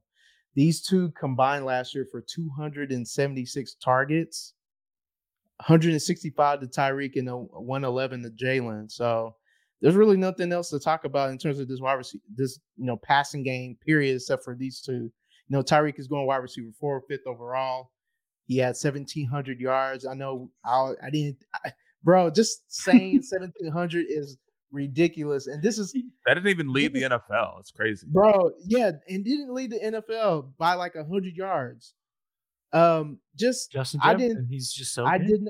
He is. I just didn't think Tyreek was going to do this, leaving Kansas City to this unknown because we didn't know what they were going to be. But now that I can't even argue if somebody takes him, wide receiver 3, they take him wide receiver 2, You taking wide receiver one, cool. I'm not going to argue with you, bro. I've taken him at the one-on-one in the draft, in a basketball draft. Oh, yeah, yeah. I've definitely done that, too, because you've had a portfolio approach. You want to be different. Like, if you get 10 number one first picks, I don't want to take all 10 Justin Jefferson. Or 8 Justin Jefferson, maybe 6 Justin Jeffersons, and kind of spread them out. Yeah. Right? Mm-hmm. Spread them out, yeah. So, I mean, there's nothing really to say about Tyreek. We saw what he did. Even Jalen, like, we saw what he did. Wide receiver 11 right now, going 16 overall. He was very, like you said earlier, he was very efficient with the touches he got. He over 1,300 yards himself. He doubled the yards per reception from his previous season. He had way less targets. He had 142 2021, only 111 this past season, and still finished wide receiver one range. I mean, I don't really have anything else to say. Like, you draft these two and you just don't even blink. Like, just the way these guys are being used. I mean, it's a very, very fantasy friendly offense and a fantasy friendly system, and they're going to be running open. There's going to be a lot of open space for them to run and for them to run, because every team that faced them, they knew they were getting the ball. They knew Tyreek was getting the ball. They knew Jalen Waddle was getting the ball. It was going to be one of them too. You couldn't double them. Right, you couldn't double them, so that's why if one didn't eat this week, then they're going to eat the next week, and vice versa. And there could be times where they both ate. I mean, look at that the Ravens game in week 2 or week 3, where they just both went nuclear, and Tua had like 600 yards and 6 touchdowns, video game numbers, right? So that's the ceiling this offense has on any given week. So yeah. You know, again, like you mentioned, Jalen Waddle doubled his yards per reception from 2021, and he had a lot of yak. Like, he had a lot of run after catch. That had a lot to do with it, and only 75 catches. If you have 75 catches and getting to almost 1,400 yards, yeah, you're doing something right. He's being used exactly how he was used at Alabama. A lot of how he was used at Alabama, right? So, yeah, the as long as these guys stay healthy. You know, that they were both over 2.5 yards per route run, which is elite for both of them. Tyreek Hill was absolutely bonkers and absurd, a 3.36 yards per route run. Like, that's like, it's silly. It's silly to even say that, because that shouldn't even be possible. But that's like college, right? That's like an elite, like a really good college receiver. But like, he's doing that in the NFL. Like, that's insane. So we don't really have much to add to this. I mean, just stay healthy. They can continue to be wide receiver ones. Yep. Love them both. And the only thing I will add is the Miami Dolphins brought in Tua insurance. Mike White, you know, he's not the best quarterback, but we saw him last year have 2 games in a row. We had over 300 yards. And if Tua were to miss 2 games, he could come in and light it up for 2 games and keep those wide receivers relevant for those 2 weeks. So I'm not sitting here saying Mike White is any savior, but he's good insurance for any of the fantasy managers who roster Hill or Waddle. Skylar Thompson would like a word. Oh, you mean the guy that started the playoff game against Buffalo and almost and lost by 3 points? Is Skylar Thompson looks like guy? Isn't that he? What was the basketball player's name? Hernan Gomez. He looks like the dude that played with Adam Sandler in that movie. That's what Skylar Thompson looks like. Willie Hernan Gomez. Oh man! All right. Go ahead and close this out, man. All right. Last team we want to talk about is the AFC East champion Buffalo Bills. So a couple moves they made this offseason. Damian Harris, they signed him from the Patriots. They signed Latavius Murray, and they signed, for whatever reason, Trent Sherfield from the Dolphins. Don't know why that happened, but they're one of their bigger moves they made is they drafted Dalton Kincaid in the first round, tight end. They panicked; they thought Dallas was going to take him, and they decided to leapfrog them and move up in front of them to take Dalton Kincaid. Maybe they would have drafted him, maybe they wouldn't have. Us as Cowboy fans probably wouldn't have been happy about that pick. So, yeah, I can imagine you guys have been excited. We wouldn't have been very excited about that pick, but nonetheless, he's with the Bills now. And you know, there was a lot of reports about Dalton Kincaid and how the Bills weren't sure how to use him. That's pretty concerning, at least for me, at least from my vantage point. I think that's What do you guys make of that report that you saw? Like, they're trying to figure out how to use this guy. Is he going to be a big slot? I mean, I don't think he's going to be a big slot. I think people just kind of threw that around because they didn't know what else to say. Mm-hmm. But what do you guys think about some of these moves that they made, especially with Dalton Kincaid in round one? I don't know why they signed Dalton Kincaid, man. Like, he's Dawson Knox is literally the same. It's like a Spider-Man meme. They're both athletic. They're both like 6'4", and they both can run. They don't want to block. Like, and Dalton Kincaid was hurt pretty much his whole college career. So I don't get it, man. You know, it's cool. Hopefully they figure out how to use him or how they want to use him. The running backs, they definitely wanted somebody that was a little bit bigger than Singletary, that can, you know, punch it in the end zone when they're close to the goal line. So they're using Josh Allen because they had trouble doing that last year. So that was the reason for Damian Harris. I mean, Latavius, I guess, insurance, I guess. But, I mean, Latavius is like 33. So, but and he's not very good. Yeah, but he was efficient with some of the work that he did last year. Where? No, he was not. Yeah. They used him in the passing. He was pretty good in the passing game when they used him. This dude was not efficient at all. Nah, that dude was. He was all right in the passing game for them last year. I didn't say that. Oh, yards per touch, 44th. True yards per carry, 31st. Yards created per touch, 52nd. Yards created, 43rd. Juke rate, 46th. Evaded tackles, 41st. Breakaway run rate, 35th. Breakaway runs, 29th. Where was top 30?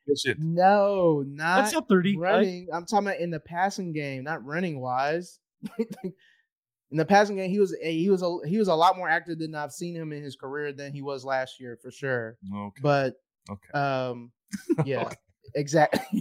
But again, and we know he ain't gonna be using the passing game in Buffalo. No, yeah, I'm not even debating that. That we know that for sure. We know who's gonna be used. It ain't him. I mean, that's about it. It doesn't really move the needle. I think Damian Harris is gonna be the guy. Latavius, he might be a camp cut by the time camp ends, so yeah, he could be. I agree with both you guys on the Dalton Kincaid front. He's talented, but Dawson Knox, they can't get out from underneath Dawson Knox's contract until after the 2024 season. So there's definitely two seasons where Dawson Knox is around. They gave him a 4-year, $52 million deal. They like Dawson Knox, so to trade up for Dalton Kincaid, I don't know really what kind of sense that makes. In terms of their offseason acquisitions, the only one that I'm excited about is Damian Harris. And I am excited about Damian Harris. I've been getting him all over the place. Devin Singletary, for better or for worse, while he was on the Buffalo Bills, his 4 years there, he averaged 12.3 fantasy points, 9, and in that season only had 2 touchdowns, 11.6 and 10.5. Again, it's nothing super, interesting. It's not going to get you super excited, but you'll take a double-digit type of running back in the trenches of the season. I think Damian Harris can be that with a little bit on top of that. Because Damian Harris showed even last year that he still has a little bit of shake in his game. He was 8th amongst qualified running backs in juke grade. So I think those are really good fit for the Buffalo Bills bringing in a guy like that. Yeah, and then just another note about Dalton Kincaid going off the board as a tight end 12. That is absurd. You have to pay for him. You have no idea. No, I don't have to pay. I don't have to do shit. Let's be clear about that. I don't have to do shit. I ain't paying those prices for him. He's like, listen, dude. I'm the one with the gun to your head. Remember that. But yeah, no. I'm drafting Dawson Knox late. If I'm going to take a Buffalo Bills tight end, Dawson Knox. Y'all can have Dalton Kincaid, and we can do the whole rookie tight end thing. We can have that discussion all day long. But at the end of the day, I'm good. I'm good on Dalton Kincaid. But we'll dive more in depth here in a second. But we want to just go ahead and start with Josh Allen really quick. The QB3 currently going off the board is QB3, pick 28. His ADP has actually been falling over the summer for some strange reason. I know before he was, pick 21, 22. Now he's like pick 28. Like he was early, barely late second round or mid second round, but now he's going like closer to the third round. I've seen him kind of creep into the fourth round in some cases. So not sure why that is. I mean, he's awesome. He's had 3 consecutive years at 24 plus plus fantasy points per game, and he was PFF's highest graded passer under pressure over the last two seasons. And you know, he's had 9 games of a 90 plus PFF grade since 2021. Joe Burrow's the next closest player with 6. And then also, when it comes to NFL history, he's one of 7 quarterbacks with 3 seasons of 35 plus touchdown passes. So he joins the likes of Tom Brady, Drew Brees, Aaron Rodgers, Brett Favre. Like, Josh Allen is on a trajectory right now. Like he is as close as it gets to an alien quarterback. And he can give you 700, 800 plus rushing yards and 6 to 8 touchdowns on the ground as well. So, I don't know what else we need to say about Josh Allen. I mean, I know he had a lot of turnovers in 2022.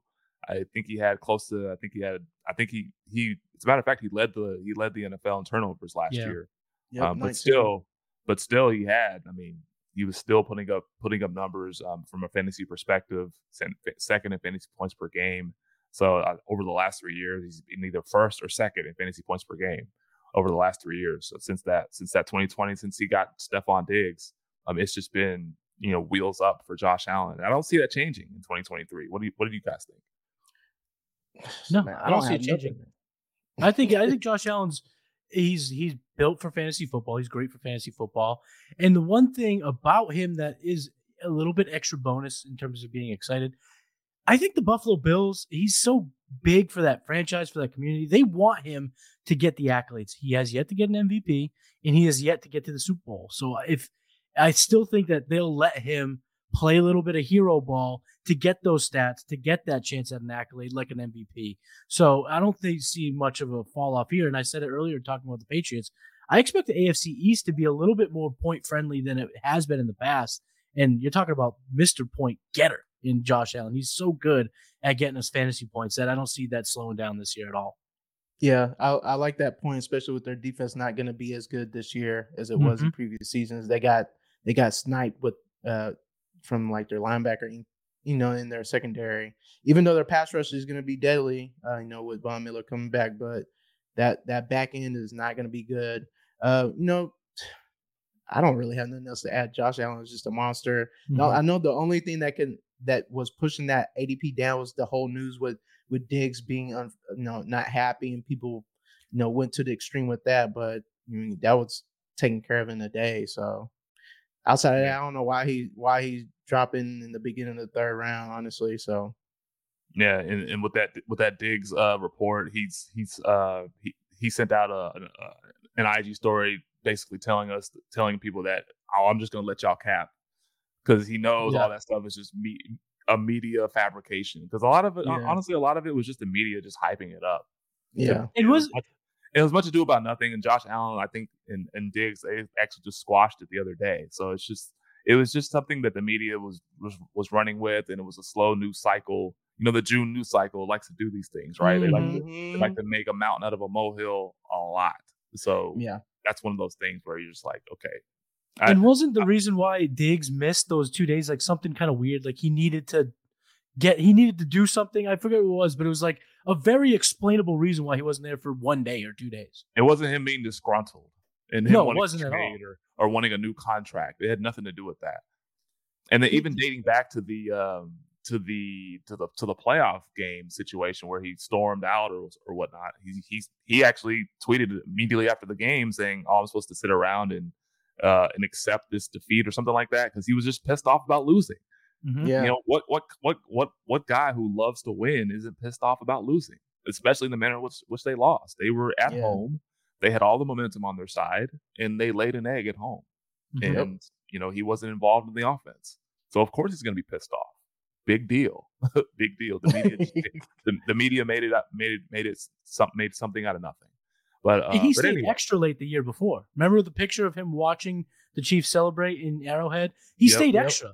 Or the Bengals, he stayed extra time then. So in the aggregate, it's the right amount of time. Yeah, exactly.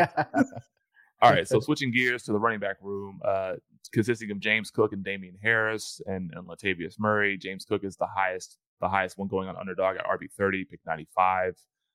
Damian Harris is RB38, pick 117, and Latavius Murray, who I haven't really seen a ton drafted at all, picks RB76, pick 216, and then Naheem Hines, who we've been hearing some stuff about, RB85, if that's even a thing, if you're even able to see that far on Underdog, pick 216 plus. I would imagine he's just going to be, a special teams kickoff return guy for the most part. I don't really see him getting much involved in the offense, although I have heard some rumblings here about him wanting him potentially being used in the offense. So we'll see. I mean, they did trade for him for a reason, is what they said.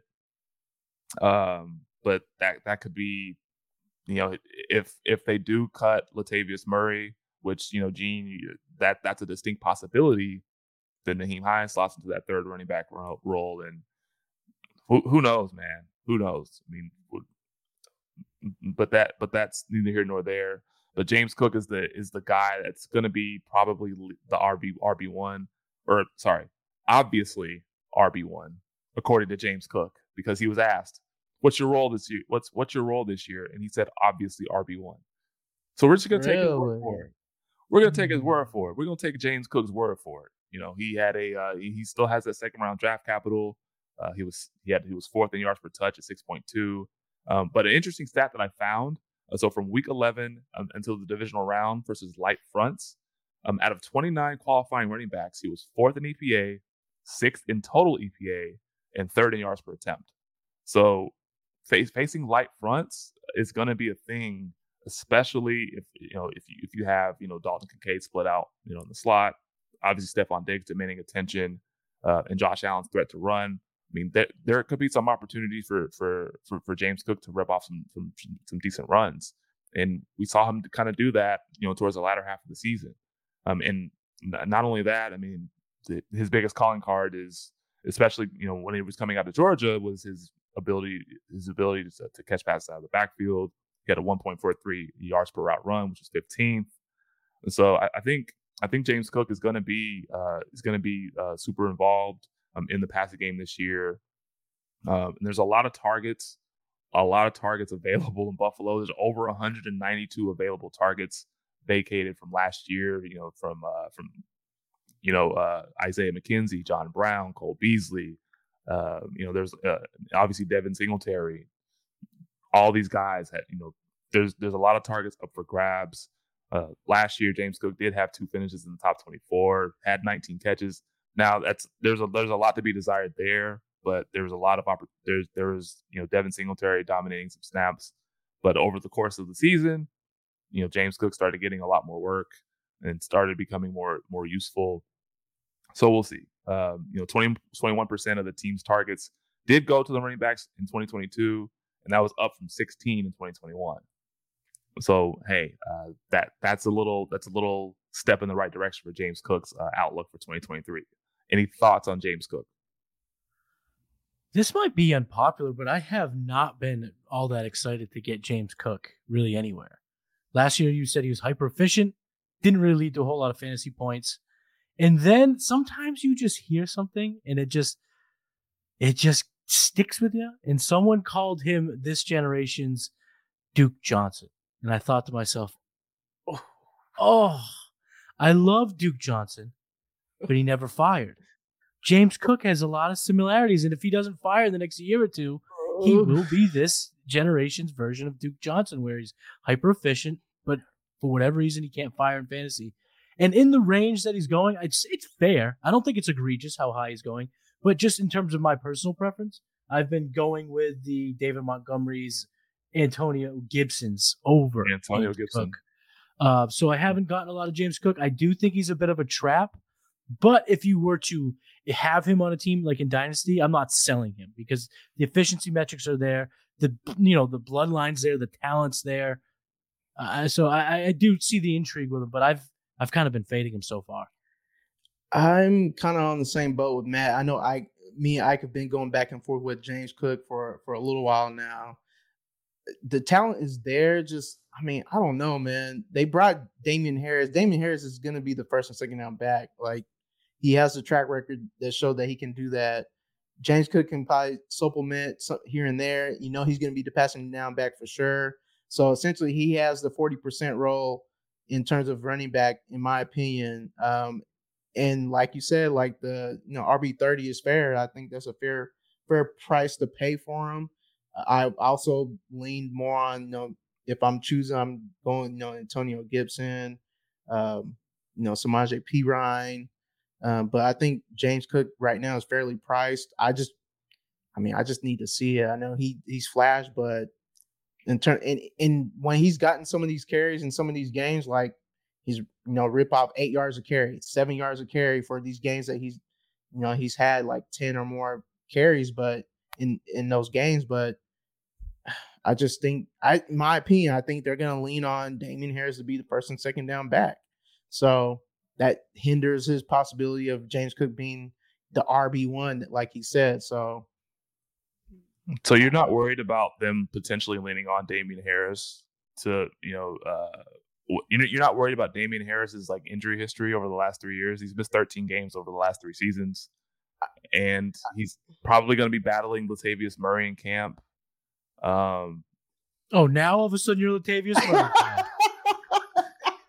That's who's battling, right? They're battling for that role. Yeah, they are battling because they're the same type of back. Yeah, they're the same type of back. It's James. We know James Cooks he has draft capital. We know what his role is going to be. I mean, and if anything potentially clears up, there could be a lot of carries for him. Like people are pretending like James Cook is not going to get any carries. Right? No. They're pretending like he's not going to get any carries. Like, come on, like he's going to get some carries. Yeah. He's efficient when he touches the ball. But to the point about I mentioned about them battling Latavius Murray in camp. I mean, that's what's going to happen. It's just between those two to compete for that grinder role, right? That grinder role. Yeah. And you know, Damian Harris does not have the best track record with health. I'm just saying, like, you know, he's been in the league 3 years. He scored 20 touchdowns. 15 came in 1 year, so he's been bookended by 2 touchdowns 1 year and 3 touchdowns the other year. So is he closer to the 2 touchdown guy or the 3 or the 15 touchdown guy? Yeah, maybe somewhere in between. Conventional wisdom would suggest that, but nobody knows. Nobody knows yet. I mean, we have to see, you know, more consistency from Damian Harris because. Yep. So my only thing with that, what I would say to that is that the one thing that for a running back, you want the running back who's going to get the premium touches, who's going to be the one that's going to carry the ball in the red zone outside of Josh Allen. And you looking at the backs, you're going to look at Damian Harris as being that guy that's going to get that premium touch inside the red zone. So if I see James Cook, you know, getting in there and he's going to be the one getting leaned on, then yes, I get it. But you know, right now, if I'm looking at the two, I'm going to look at, you know, Damian Harris is going to be the guy because he's the bigger back with the track record of, you know, punching in an end zone. So there, I was on the Sonic Truth Dynasty show a few weeks ago, and we asked this question around the table. If you could, you know, find this fantasy football genie and ask them one question and get a certain metric that actually happens, get it ahead of time, kind of see the future. One thing I would love to see is how they disperse the routes between Damian Harris and James Cook, because none of us believe that Devin Singletary is a good pass catching option, right? None of us would assume that Devin Singletary is this pass catching weapon. But last year, he ran the 8th most routes amongst qualified running backs, had a 51% route participation rate, which was top 12, and had a 10% target share. So it's not that they're allergic to throwing to the running backs. And if I knew that James Cook was going to take a brunt of that vacated targets, man, I would be a little bit more excited about him. But they're also telling us that they don't need a prolific skill set to allow their running back to run those routes. So Damian Harris, who has shown that he can be competent in the passing game, if he is the guy that picks up those routes, that's something I wish I knew, because it would sway who I'm really kind of leaning towards in terms of who do I want my fantasy team. Yeah, I mean, I would say the Buffalo, in terms of throwing the running backs, they're kind of middle of the pack. So, I mean, there's a point taken. There's points to be had there for sure. And everybody's going to – obviously, we're going to assume that that's James Cook. That was his calling card. So his PFF receiving grade wasn't great, and his yards per out run was okay. So, I mean, Devin Singletary's. Oh, it was his routes, yards per run was outside of the top. It wasn't good, but they let him run the routes. So if I knew that those routes were going to go mostly to Cook, I would be like, well, he's obviously going to excel better than that. Yeah. But if they're also willing to give a guy who wasn't good at playing, you know, the running back or receiving role at running back in Devin Singletary, maybe they're okay with it being Damian Harris. So I just wish I knew how that was going to go. And I think that both mostly boiled down to trust in him just being a veteran and him understanding the system. Yeah, that was his fourth year in the team. Yeah, his fourth year in the team versus James Cook was being as a rookie. So, you know, like how they like to treat rookies. Yeah, they don't get them on the field early. You know, they want to give them, you know, more and more opportunities later in the season as opposed to early in the season. So they just kind of go with the safe guy early on. Yeah, and then we still got Naheem Hines, who was a really good pass catcher, but didn't get used. It'd be interesting what they do with them. So there's another person that he might have to deal with in the passing game. So, all right, and so, Ike's boy Latavius Murray. Well, you know, I used to be a Latavius Murray truther back when he was in Oakland. Or back when he was with the Raiders, I was a big Latavius Murray guy, but over the years, it's tough. But he's been around, man. I mean, he's been around. Give respect to that guy. He's been around. He's been around in the league. Yeah. All right, so we'll close it out with the receiver room really quick. Starts with Stefon Diggs, wide receiver 5, going at pick 8. So basically, you know, the middle of the first round. Not really too much to say about this guy. I mean, since 2020, he's finished as a top 12 receiver in 37% of his games with at least 25 games played. And that ranks 6th in the NFL. So, like, Stefon Diggs has just been cooking every single year that he's been in Buffalo. 2nd in targets since 2020. You know, he was 4th in red zone targets in 2022. And he's one of 10 wide receivers to be targeted on 24%+ of their routes over the last 2 years. And so you're gonna get targets with Stefon Diggs. You're gonna get production with Stefon Diggs. You're gonna get a guaranteed 100+ catches, 1,200 yards, double-digit touchdowns, as long as him and Josh Allen are together. I don't see how that changes. And all this stuff in the offseason about Diggs potentially being unhappy, I don't buy it at all. I don't buy it at all. But we know what Stefon Diggs is.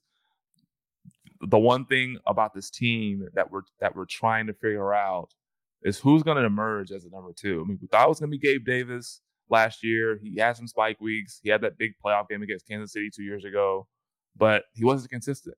He was like the wide receiver 30 or 38 or wide receiver 42 last year. So he disappointed a lot. He was going in the 4th round or 5th round in most drafts.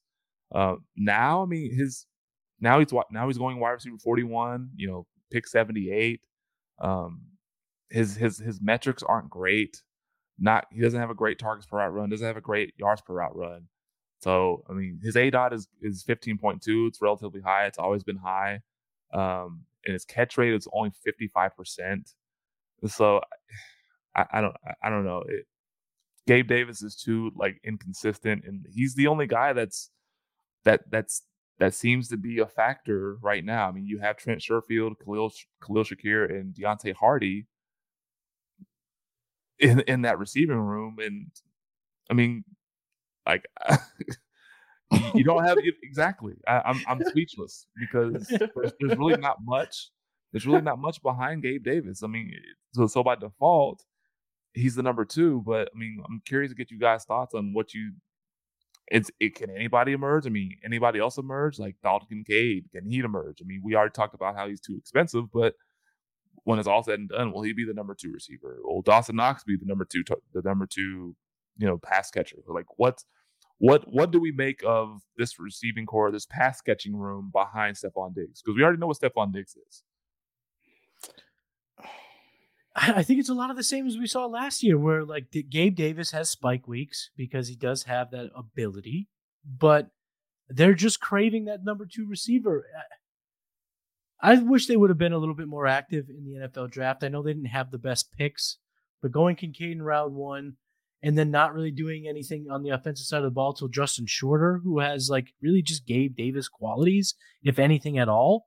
So they didn't really do anything to address that. And there were some receivers, if they would have traded up in the 2nd round, where I think they could have absolutely smashed. If they came away with a Jaden Reed, even like a Jonathan Mingo, who could have been like that big, who they actually did pass on to go with Osiris Torrance, which is a good pick. I understand the guard there, but maybe even Tank Dell later. There was guys who they could have brought in that really could have helped this offense.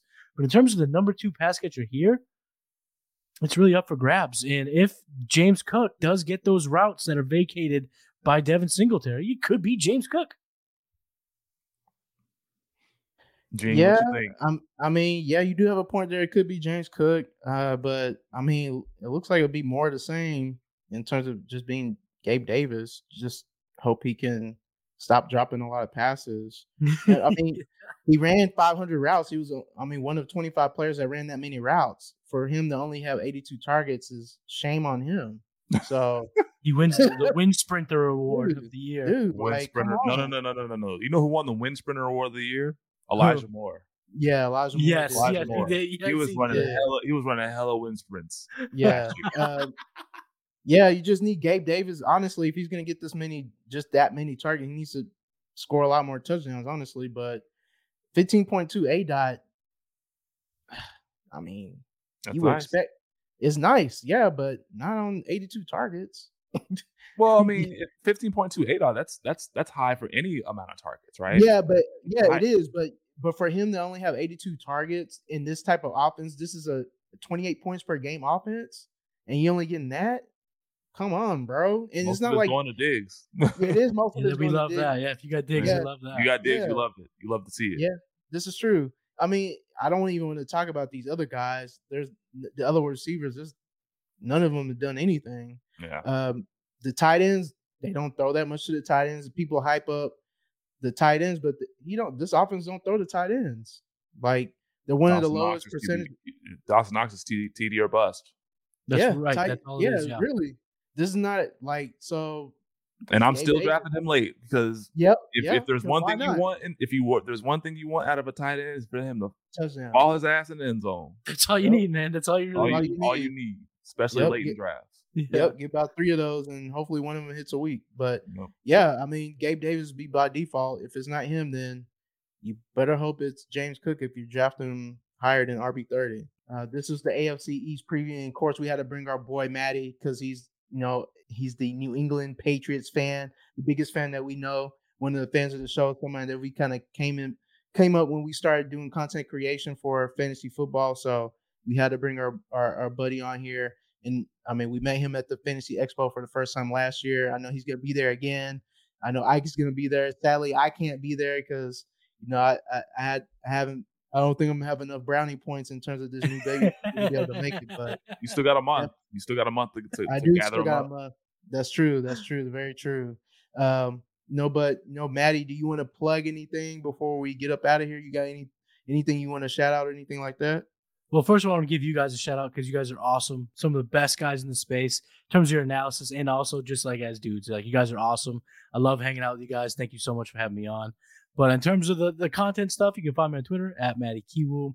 I got everything coming out at Player Profiler, the Game Plan each and every Saturday. I had you guys on. We talked best ball. Definitely have you guys on again as we get closer to the season. Get these ladies and gents all set up for their redrafts and all their draft seasons right around the corner. So definitely gonna have you guys on again soon.